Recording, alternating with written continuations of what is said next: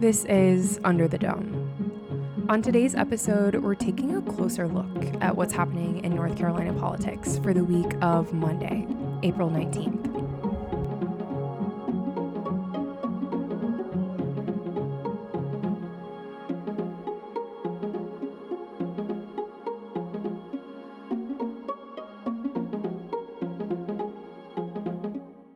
For the News and Observer, I'm Lucille Sherman, your host for this episode of Under the Dome. Joining me today is one of the most powerful lawmakers in North Carolina, House Rules Chairman Destin Hall.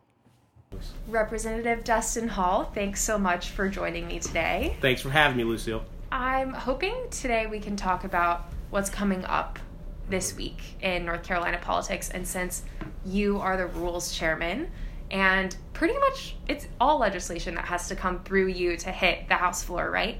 Is it every bill? Yeah, so every in the House anyway, the way we do it. Um, in the Senate, we, we do things a bit different than they do, um, but much of it's the same as the Rules Committee. But yeah, every bill has to pass through the House Rules Committee at some point before it ends up on the House floor. Okay, so you're the gatekeeper for lots of bills Lucky in the me. legislature. Lucky me. Lucky you, no Yeah. pressure. Um, so I'm wondering, you know, what you're aware of of what's coming up this week. Mm-hmm.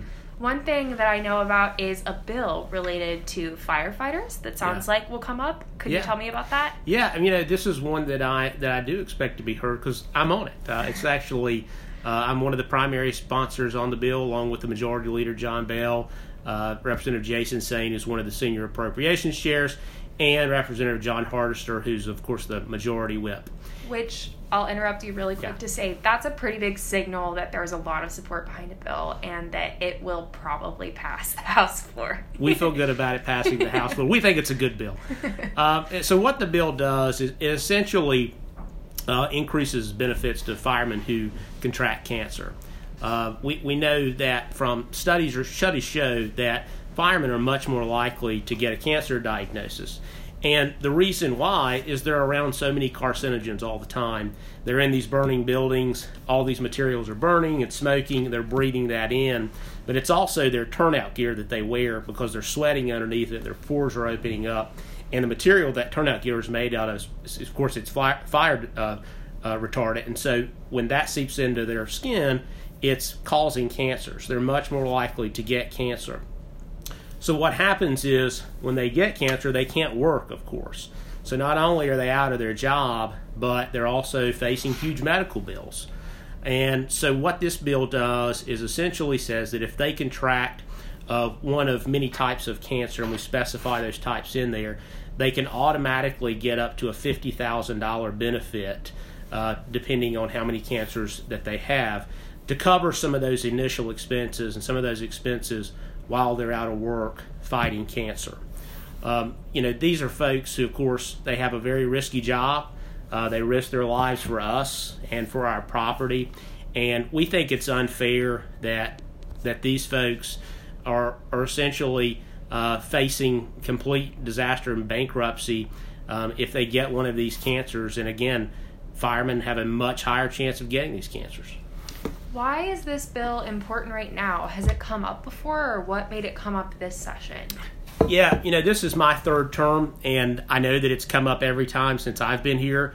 Uh, I think it's come up probably before I was here, and you know, it's it's it, these things cost money, and benefits, of course, cost money, and so we've tried to uh, craft some balance in how to pay for these things, and and you know, we haven't always been able to get agreement, but on this one, we've worked really hard ahead of time, uh, both folks in the House and folks in the Senate and other stakeholders and tried to craft some plan uh, to get some benefits to these firemen. And we really think that this is going to be that compromise.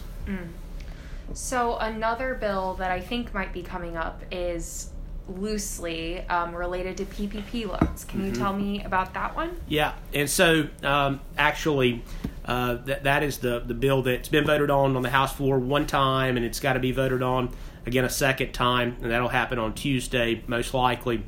What that bill does, it essentially essentially makes our our tax rules the same as, as the federal government, for PPP loans, and it just makes those loans deductible for state income tax purposes. Right now, uh, we are what's called decoupled, meaning that our law is a little bit different from what the federal government's laws are on, on taxes as it relates to PPP loans. And so we want to try to make ours the same.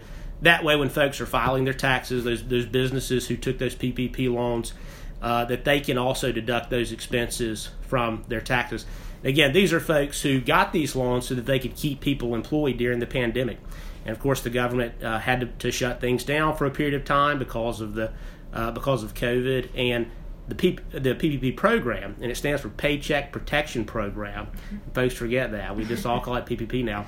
But the purpose of that was to keep people working, and it was to keep businesses open. And we don't think that businesses uh, should be punished because they took these PPP loans. We think that those funds should be deductible for their tax purposes. So we're excited about that one. We think it'll pass on Tuesday out of the House. Mm-hmm. Is there any opposition for that bill, or you seem pretty optimistic that it'll pass? Well, um, it's so it's passed on its first vote. I think overwhelmingly, I think it was some, somewhere around 117 to two. So um, there's numerically not a lot of opposition in the House.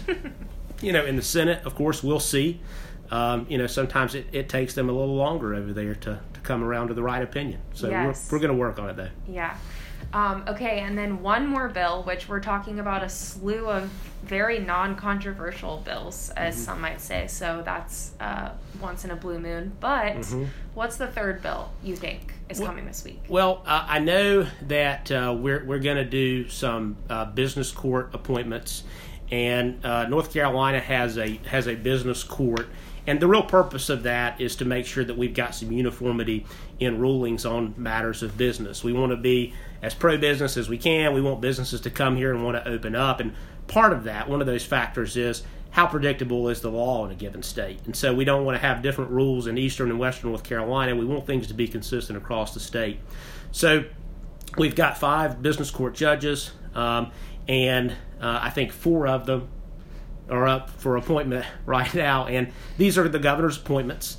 And so uh, we vet them. Uh, we ask other groups to look at them to make sure that uh, they're not going to go and do something crazy.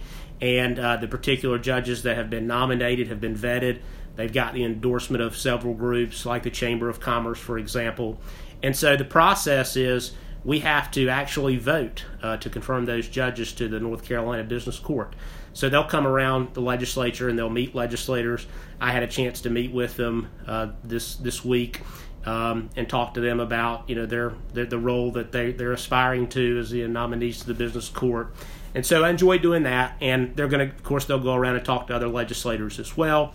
And usually, what happens is the, the rules chair in either the House or the Senate will file a uh, resolution, basically just saying, you know, we we are uh, accepting these folks as the, the governor's nominees for the business court, and we'll vote on that next week.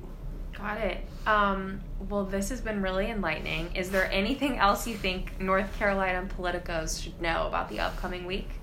Just stay tuned. It's always fun and exciting. Uh, often, you know, you all find out when I find out about what we're going to do. So, yeah, you know, that's the thing. It, it truly is uh, an organic experience in many ways. I mean, I can I can predict what we're going to do from week to week, but you know, honestly, by Monday morning, my phone's ringing, ringing, and members are asking that certain bills get heard and uh, there are you know fights here and there that we deal with, so you never know from week to week what it's going to look like. The three things that I just described to you, they may be minor notes next week by the time we get there. And if anyone would know what's coming, it would be the rules chairman. Yep. So if you don't know what's coming, no one knows. That's right. Expect the unexpected. Thank you so much, Representative Hall. Thank you, Lucille. We'll be right back.